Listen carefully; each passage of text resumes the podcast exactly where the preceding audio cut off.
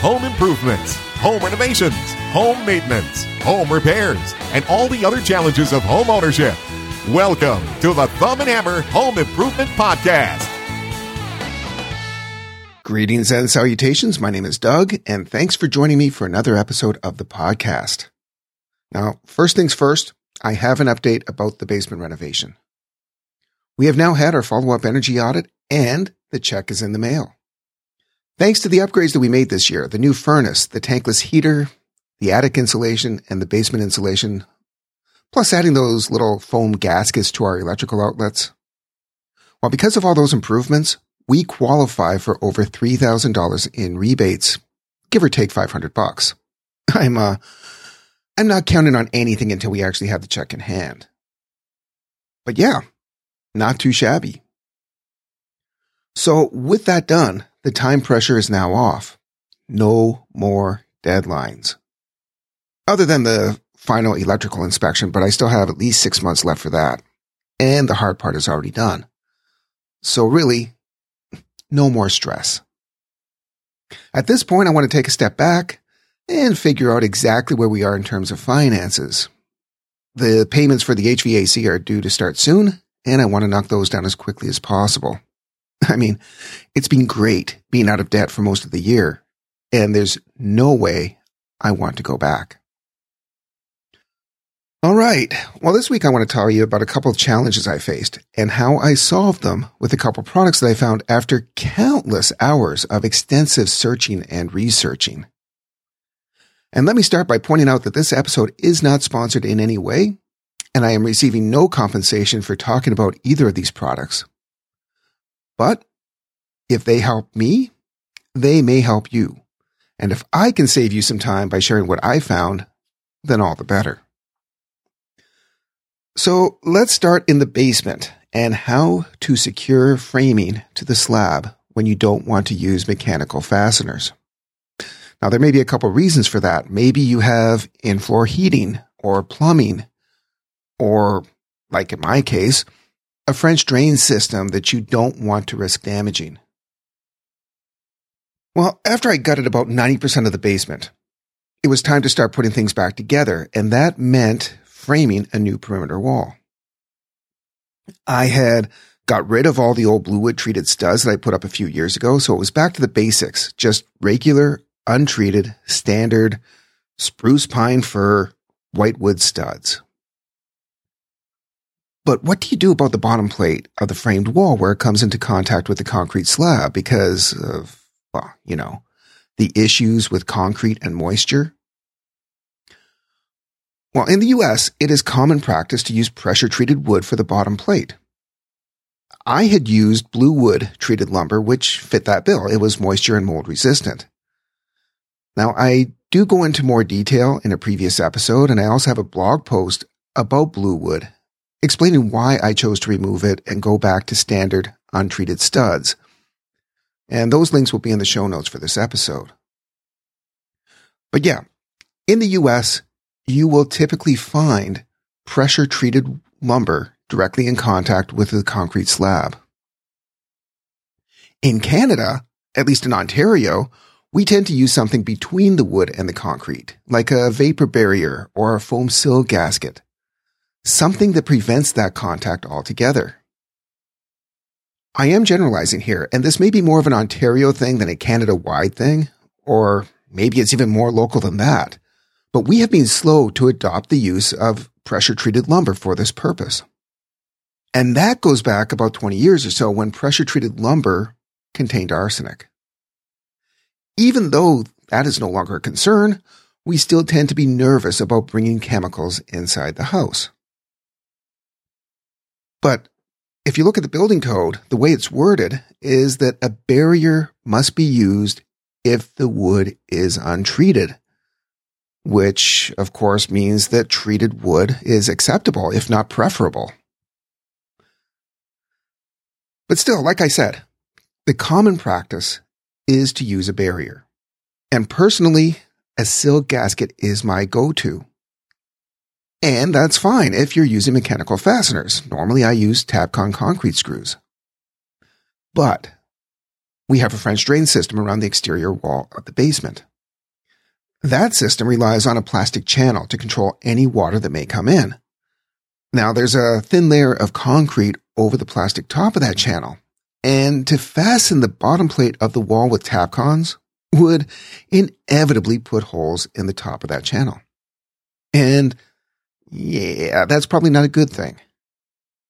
Like I said, I had previously used blue wood framing, and with that, I had used construction adhesive with mixed results. There must be a better way. So I went directly to the source. I put in a call to the Basement Systems franchise that did the work on our house and asked them what they recommended. Their answer? Concrete screws. But use short ones. Not too deep. Don't tighten them too much. And yes, they are going to go through the top of that French drain channel, which is why you want to use short concrete screws. Well, yeah, um, don't tighten them too much. How much is too much? How much is just enough? I would hate to hear that sickening sound of cracking plastic as I gamble on one more quarter turn of the screw. And how deep is too deep? I mean, I want the screws to be deep enough to hold. So what length of screw should I use? And then I ask myself, am I risking short circuiting $8,000 worth of waterproofing with $10 worth of screws? And I decided that I really didn't want to use mechanical fasteners. So that meant I was going to have to use construction adhesive to attach the 2x4 bottom plate to the concrete. So can't use a barrier, and therefore the bottom plate was going to have to be treated lumber, which is fine. In fact, like I said, I had used adhesive in the case of my bluewood framing. And it was a popular brand, contains the letters PL followed by a number. And the higher the number, the better, one assumes. Well, like I said, I had mixed results with it. It seemed to have worked well enough, but there were some cases where it wasn't terribly strong when I pried some of the boards up. But I have used this product in the past, so I really can't say too much negative about it. The points of failure could very well be my own fault for not prepping the surfaces properly. After all, preparation is everything. If I prep the surfaces well, construction adhesive should work. But which one is going to work best for what I am doing? Well, I went online to research this very question on 15 year old DIY forums. And in my hours of research, and I mean hours of research, I came across one comment, one comment that had me second guessing everything. And that is that adhesive is not flexible. When the wood expands and contracts, and it will, it will cause the adhesive to eventually fail. Now, mind you, other people complain that the adhesive works too well and removing whatever is being stuck down with it is a pain. Once again, ask three different people, get three different answers. But yeah, eventually failing was not something I was looking for. I wanted to do this thing right the first time, so there is no second time. Or actually, I guess in my case, it's doing things right the second time, so there is no third time. But you, you get the point. well, for a while, I contemplated using the Tapcons anyway, because they were starting to look like my only option. And it is what Basement Systems recommended.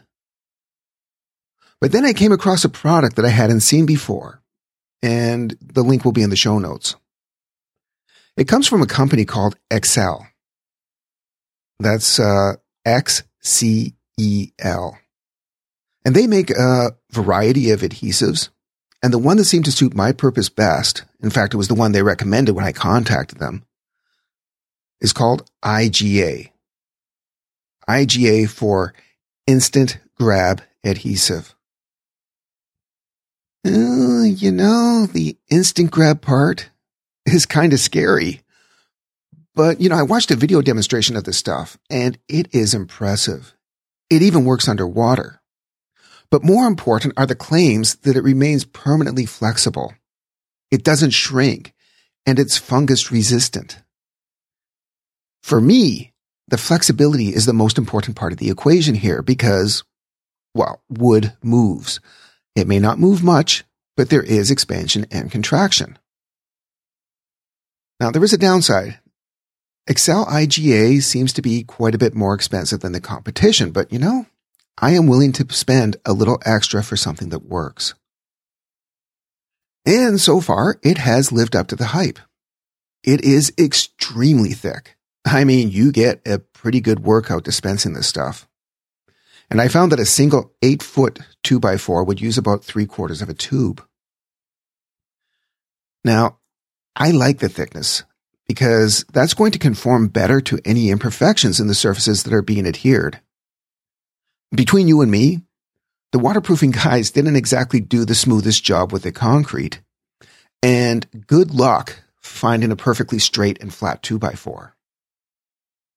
I used some spacers to help position the boards that I was gluing down because, like I said, instant grab does sound kind of scary, and I needed to be on the money on my first shot. And let me tell you, it grabbed. There was a brief window of opportunity where the position of the board could be tweaked, or the board even lifted back up, but it was brief. So once I was sure of the placement, I put some weight into it. I stood on the board. I walked along the length, making sure it was adhered. And within about a minute or so, that board wasn't going to go anywhere. Now they do say that it takes 24 hours to fully cure, so maybe there's still an opportunity to pry stuff apart. I don't know. I didn't try because at 15 bucks a tube, that was going to be an expensive experiment. The cured adhesive does have some flexibility to it, so it's going to allow for a little expansion and contraction of the bottom plate. But that bottom plate is not going to go anywhere. So all in all, I'm pretty confident that this Xcel IGA was a worthwhile investment. Now, you'll remember that I built my wall in place, stud by stud. If you are framing the wall on the floor first and then tilting it up, you should probably do a double bottom plate. Glue the first bottom plate down and then nail or screw the second bottom plate to that once the wall assembly is in place. Now, as I said at the top of the show, this is by no means a sponsored segment.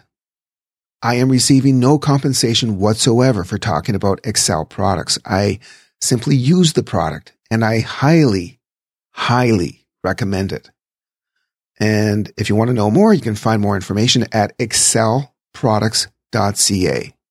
X-C-E-L products.ca or xcelproducts.co.uk.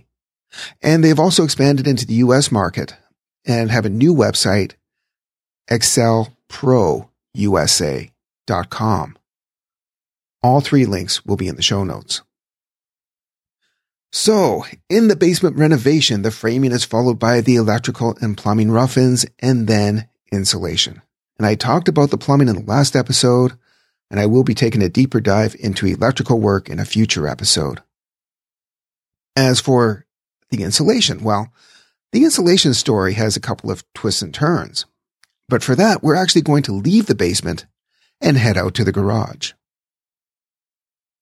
The first time I contacted the insulation company was about three years ago, and it was specifically for finding a solution for the garage ceiling, which had no insulation. It had some vapor barrier, but that was deteriorated, and I was not especially keen on getting up into that tight space to lay down new vapor barrier and then insulate it myself. And I didn't want to tear down the drywall ceiling to do it from below. But I did want that space insulated, because I want to be able to control the climate in the garage. So new vapor barrier was a must. Well, the guy from the insulation company suggested that what they do, do in this case is spray two inches of closed cell spray foam, and that acts as a vapor barrier. And then they simply lay fiberglass bats over top of that to achieve the desired R value. Oh, that sounded reasonable to me. And since the garage ceiling was going to cost less than the minimum truck charge, I talked him into upselling me to spray foam in the basement at the same time. But finances and other priorities got in the way, and I never got the work done. Flash forward to this year, when I asked for an updated estimate. The same guy from the same insulation company is now asking me why we wanted to spray foam the garage ceiling. um, it's because that's what you recommended? Well, he had since learned about vapor barrier primer and said that would be a much more affordable solution for me. Now, I had used vapor barrier primer in the money pit house, but I was unable to find it in Canada and had to go stateside to get it. So I was at least familiar with the stuff. But I questioned whether I was going to be able to find it locally. And he assured me that it was readily available. A lot has changed in the last 10 years, he said. Well, the problem with being shut down for COVID is that I simply can't just pop into a paint store and talk to someone face to face all research needs to be done remotely. And with the border being closed to non essential travel, a stateside road trip was absolutely out of the question. So I went online. I made phone calls and I searched Google for hours. I was looking for the product that I'd used before because Benjamin Moore paints are available in Canada. The specific product I'd used is Benjamin Moore Ultra Spec Vapor Barrier Sealer. And I had high hopes because in the online images I found, vapor is spelled with O U R instead of um, the um, incorrect American spelling. But nobody I called carried it. Nobody seemed to have even heard of it. And these were Benjamin Moore dealers and nobody seemed to have any suggestions when I asked about an alternative. The search continued with Sherwin Williams. Images of their vapor barrier primer showed up in searches, but do you think I could find a Canadian retailer who sold it? No such luck. PPG also has a similar product. PPG manufactures Glidden paints, but this particular product was specifically under the PPG label. Well, I found a retailer on the East Coast that sells PPG products. And bonus, they were even offering free shipping. So I thought I might be in luck. But the vapor barrier primer that I found on the manufacturer's website was not listed anywhere on this retailer's website. I was getting desperate enough to actually look into the possibility of international shipping. I mean, with our borders still closed due to COVID, a road trip was out of the question. Now, here's the thing, and maybe you say the same thing. I don't want to pay more for shipping than what the product is worth. How many times do we say that? But you have to look at the big picture. Shipping is not as expensive as it first seems when you factor in the cost of gas, and the border crossing if I went to pick it up myself. And even if the cost of shipping was as much or more than the paint, it was still going to cost less than the spray foam. I think. I never did find out how much shipping would cost or if it was even possible because almost by accident, I came across exactly what I was looking for. So, what was I looking for exactly? I was looking for a paint with a perm rating of one or less. In the simplest of terms, perm or permeance is the measure of how effective a vapor barrier or retarder is. The lower the number, the better. And from what I've read, anything one perm or less satisfies the Ontario Building Code. Now, 6 mil polyethylene vapor barrier has a rating of 0.06 perm. By comparison, the Benjamin Moore product measures 0.58 perm. yeah, it's a lot more, but it's still well within the parameters and easily meets code. The product I found had a perm rating of 0.4, so a better permeance measurement than the product I had been scouring the interwebs for. Now, I am not saying anything at all against the Benjamin Moore product. It is good stuff that I would recommend. And in fact, I would be using it again had I been able to find it. So, after hours of frustrating dead ends and numerous phone calls trying to find a vapor barrier primer, the product I found, by chance, was none other than Zinsser Bin oil-based primer. Readily available locally at Home Depot and Canadian Tire. Seriously, minutes from where I live. Now, the funny thing is, it isn't really marketed as a vapor barrier paint per se. No, they bury that little nugget. Mm, could have saved me so much time.